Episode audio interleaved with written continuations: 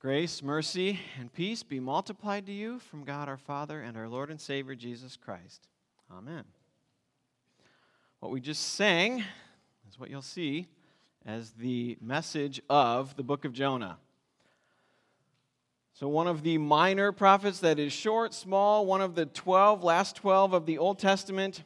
And uh, just so that you keep getting it in your head a little bit, to show you where we are in the Bible creation, fall, sin enters the world, Genesis 3, and then there's a long time for God's redeeming story, redemption story to unfold. As He promises a Savior, it takes thousands and thousands of years for God's redemption of His people through Israel, Abraham, Isaac, Jacob, Joseph, on and on. Uh, Moses, all the way to Jesus. There's a lot of Bible before you get to Jesus, about that much. So, a lot of it is the Old Testament, we say, of God still showing his compassion and grace and mercy, loving and saving his people. So, where are we in that? We are in the minor prophets, that is 800 to 400 BC. So, David is the gold, if you can see that. 1000 BC, we did that in Lent, and then kingdom splits after Solomon. And then there's Israel and Judah, northern and southern kingdom.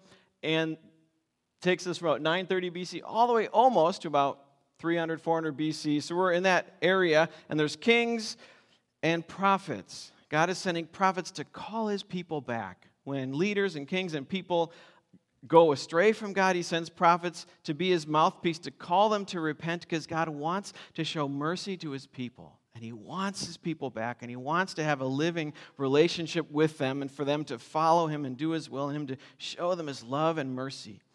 Most prophets are sent to God's people, but a few are sent elsewhere, which also shows God's heart for not just his people, but the whole world.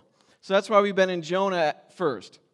Jonah is sent as the prophet to Nineveh around 790 BC, and he shows God's mercy and love for everyone. You can't say the God of the Old Testament only cares about his people and everyone else he doesn't care. That is not true through his own people, the whole world was supposed to come to know who God is. Isaiah talks about God wanting his temple to be a house of prayer for all nations, all people. And so Jonah is sent to Nineveh to call them to repent, that is, come to know the true God and stop in your violence. They were a very violent and oppressive people to all the people, the nations they took over. And so when God calls Jonah and says, Go to Nineveh and tell them to repent because I love them too, Jonah says, no.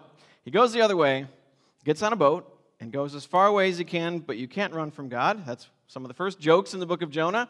So the storm comes, and eventually Jonah gets thrown out by his own, hey, do this. He's still trying to die and run from God. And then he gets swallowed up by a giant fish or whale. And then he finally prays and says, All right, God, fine, I'll do it. And then God has the giant fish barf him up onto the land, and then he finally goes. And he gets to Nineveh and he preaches them a five word sermon that's not very good and leaves out a bunch of stuff like God's love and God. And so he just says, you know, turn away or you'll be uh, destroyed. And they do. The Ninevites repent and come to, to know God and they want to. And so that's where we pick up the story. Last week we talked about just be faithful and leave the results to God. Like Jonah was called to to just go speak God's word, just do that. Whatever God is calling you to do, just do it and don't worry about whether how it ends up.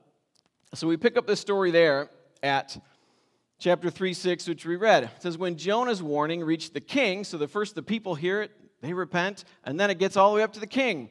He rose from his throne, took off his robes, covered himself with sackcloth, and sat down in the dust, like Ash Wednesday, sign of repentance sackcloth and ashes, the king is repenting. This is the proclamation that he issued to Nineveh. By the decree of the king and his nobles, do not let people or animals, that's weird, herds or flocks taste anything, do not let them eat or drink, but let people and animals be covered with sackcloth. Let everyone call urgently on God. Why would you have animals repent? The answer is kind of simple because remember, Jonah is a funny book. A lot of comedy, a lot of satire. It's not just people that are repenting. You have repentant cows, you have repentant sheep, you have repentant goats. Is that possible? I don't know, maybe. But you also see that everyone in the book of Jonah is changed by God except one person.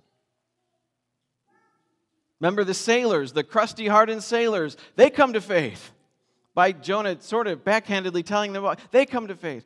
Jonah finally goes to, to Nineveh, and the first thing he says, the people come to faith and, and they repent. And then it gets up to the king, and he repents. And the king declares that everybody, even the animals, are repentant here. So that's kind of the, the satire of the story. Even the animals are repentant. Everybody is changed except one person. Yes, except Jonah. King continues, Let them give up their evil ways and their violence who knows? God may yet relent and with compassion turn from his fierce anger so that we will not perish.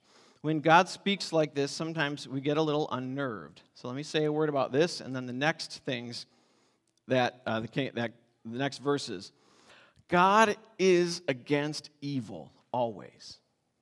That should be a comfort to us. When we say God is just, that means God is always against, it's not that he's moody and in a bad mood one day and a good mood. No, God is always against evil. God is always against violence against women. God is always against oppression. God wants terrorism to end. God wants corruption to end. God wants adultery to end. God wants injustice to end. God wants racism to end. God is against evil. And so, where it is in the God has a settled disposition of caring for people, caring for his people, wanting people to know. And so, God is against those things.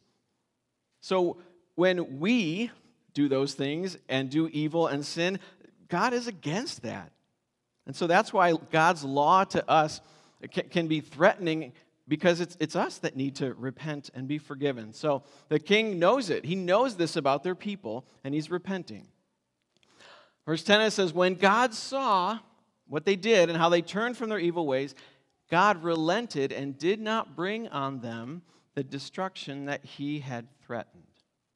So God saw it and said, Okay, no, I, I, they repented. I will have compassion and mercy. Good, this worked. This is what I wanted.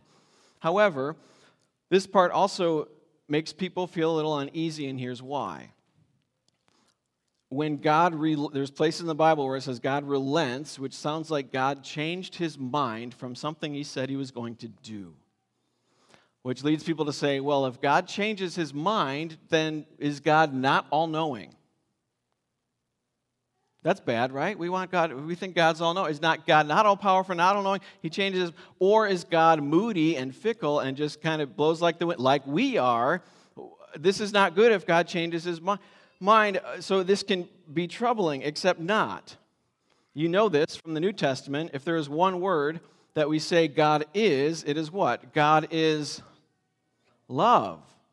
That is God's core heart and character. That's what God wants to show. So, God is love. God wants to show that. And so, when God calls people to repentance, it's because He wants to show love. He wants to show mercy. He wants to show compassion. But God is against evil all the time.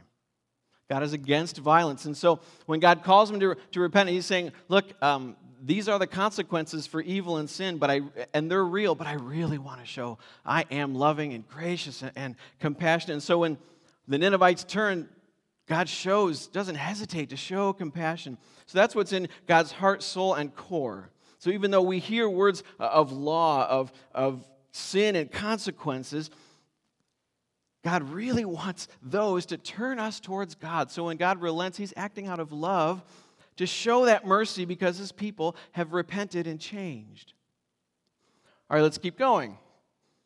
People changed, repented, but to Jonah, this seemed very wrong, and he became angry. So Jonah prayed to the Lord, Isn't this what I said, Lord, when I was still at home? This is why I tried to forestall by fleeing to Tarshish, I knew that you are a gracious and compassionate God, slow to anger and abounding in love, a God who relents from sending calamity. You see what's going on now? You get it. This is who God is, and Jonah knows it. So he's mad at God for being God and having compassion on people. And we see Jonah's full colors on display. God, I knew it. I knew you would find a reason to forgive those awful people that I don't want to live and I want them to see, you know, their judgment coming to them. I knew it, God. I knew that you were loving and kind and forgiving and I wanted nothing to do with it. See how bad that sounds? That's what Jonah's saying. Jonah wants them to be judged and God says, "No, Jonah actually here that what I bolded that is like the Apostles' Creed or the Creed of the Old Testament. It repeats over and over again. This is what God is like slow, gracious, compassionate, slow to anger, abounding in steadfast love. So then now Jonah's done. Lord, you see how dramatic this is, right? Now, Lord, take away my life, for it is better for me to die than to live. But the Lord replied, Is it right for you to be angry? Now, Lord, take away my life. Is it right for you to be angry? Now, Jonah had gone out and and sat down at a place east of the city where he made himself a shelter, sat in its shade, and waited to see what would happen. He's still hoping maybe they won't repent for very long. Then the Lord provided a leafy plant, made it grow over Jonah to give him shade over his head in the scorching sun to ease his discomfort, and Jonah was very happy about the plant. But at the dawn of the next day, God provided a worm, which chewed up the plant so it withered. When the sun rose, God provided a scorching east wind, and the sun blazed on Jonah's head so that he grew faint. He wanted to die and said, It would be better for me to die than to live. Poor Jonah. But God said to Jonah, Is it right for you to be angry about the plant? Like, are we really doing this, Jonah? And Jonah says, Yes, we are. Yeah, we are doing this. I am angry about the plant and I want to die. And then God says, You have been concerned about this plant and you didn't do anything to make it grow. It sprang up overnight, died overnight. Should I not have more concern for the great city of Nineveh, which there are more than 120,000 people who can't tell their right hand from their left, and also many animals? Jonah, you care more about a plant than thousands, tens of thousands of people that don't know me. And then the book ends. That's it. Only one of two Bible books that ends on a question. No answer. No rest of the story. Is Jonah's heart ever changed? We don't know. Jonah's mad at God for being forgiving and merciful, and then Jonah's more concerned about a plant than thousands of people coming to faith in the true God. Are you serious, Jonah? And we're not supposed to just look at Jonah and see how absurd he is. Supposed to wonder. It doesn't give us the end. We're supposed to put ourselves in there and wonder and look in the mirror. Jonah is a mirror for us. Do you care, do I care about people that do not know the true God? Do you care about the people that you know that don't know this second Jonah, the greater Jonah, Jesus, God's true prophet and true Savior? Do you care about people that don't believe that Jesus endured the eternal storm for them?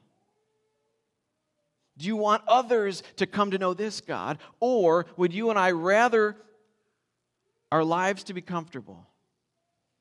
Do we care more about our creature comforts than the eternity of thousands of people? Or not even thousands of people, just the people in your life around you that you love. Or here's another way, maybe, to put it another question, similar question to wrestle with, and that is who? Who, like Jonah, do you not want God to show mercy to? Who? Who do you not want God to show mercy to? Who do you not want to sit down at the heavenly banquet with? Who would you not want to hold hands with in heaven? Or what kind of person or what person in your life do you have a Jonah heart towards? Is there someone that you just really kind of prefer God would judge and deal harshly with, not have compassion on? Is there someone that you would be really angry if you had to share heaven with? Or not even heaven, just dinner? Now, I know we probably know what the right answer is. Oh, no, of course not. God loves everybody, so do I. We can say that. But if we're honest with ourselves, it's probably not the truth, or not the whole truth. There's people we don't like, there's people we don't love. There's people that have hurt us. There's people that we have a very hard time forgiving.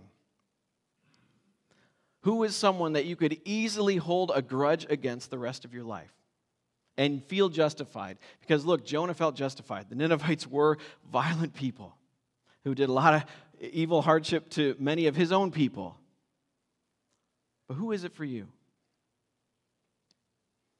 You see, when you get to the end of the book of Jonah, you see something very, very clear about Jonah because he's so absurd and so ridiculous.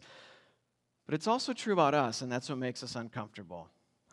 And here's something you see in the oft forgotten last chapter of Jonah. Here's what it is grudges eat us alive. We think we will enjoy stewing on things or seeing uh, people suffer or get what's coming to them, but it really eats us alive. Jonah wouldn't let it go. He did not want the Ninevites to be spared and saved, and he knew that God was gracious and merciful and forgiving, so he tried to block God from being merciful and gracious by running the other. Would you see how absurd that sounds? God, I don't want you to show kindness to them, so I'm going to do everything I can to go somewhere else so you can't do that. Do you see how ridiculous Jonah looks? He is so angry that God would love his enemies, the people that he didn't want to be around, didn't respect, didn't, didn't love on any level. And so Jonah is more mad about a plant dying than people dying in their sin. And when we hold grudges, it eats us like the worm that ate Jonah's plant. When we harbor hate towards people or people groups, it eats us, it doesn't eat them. And when we hold grudges, we become satire of what a Christian is supposed to be. And we look as ridiculous as Jonah does. That's not the whole story, it's half of the story. Yes, grudges eat us alive, but grace makes us alive. Grudges eat us alive, but grace makes us alive. Do you see God's heart for the lost Ninevites? Who are far from God, violently oppressing others, God loves them too. It doesn't seem fair. God's love isn't fair. Grace isn't fair. God wants them, all people, you and me, to repent and come to God, and His grace is endless for you. And that grace gives life. God's offer of grace made the Ninevites alive. They repent, they believe, they live. And God's grace is given to the sailors, and God is still wanting to show his grace to Jonah, who just won't have it. You see, God's heart is like that towards you. When you run away from God, God sends his son to run after you and rescue you and bring you back home with his carrying you on his hands that had nails pierced in them for you. That's what God's compassion looks like. When you and I have done evil, God sends his son to die and rise and now ascend for you. And this whole story of the Bible, you might say the whole project of God and people, is about God rescuing and redeeming broken people. Grace makes you alive. Yes, grudges will eat you alive, they will hold you hostage, and you will never have the peace that you think you will get from it. They will just fester and ruin you and eat you, and you'll look as bad as Jonah. But God's grace will make you alive make your heart live, and give you the peace of Christ. And when the grace of Jesus makes you alive, your prejudices, your, your grudges, they're challenged, they're confronted, and they're also softened and they're overcome. Because God wants all people to know Him.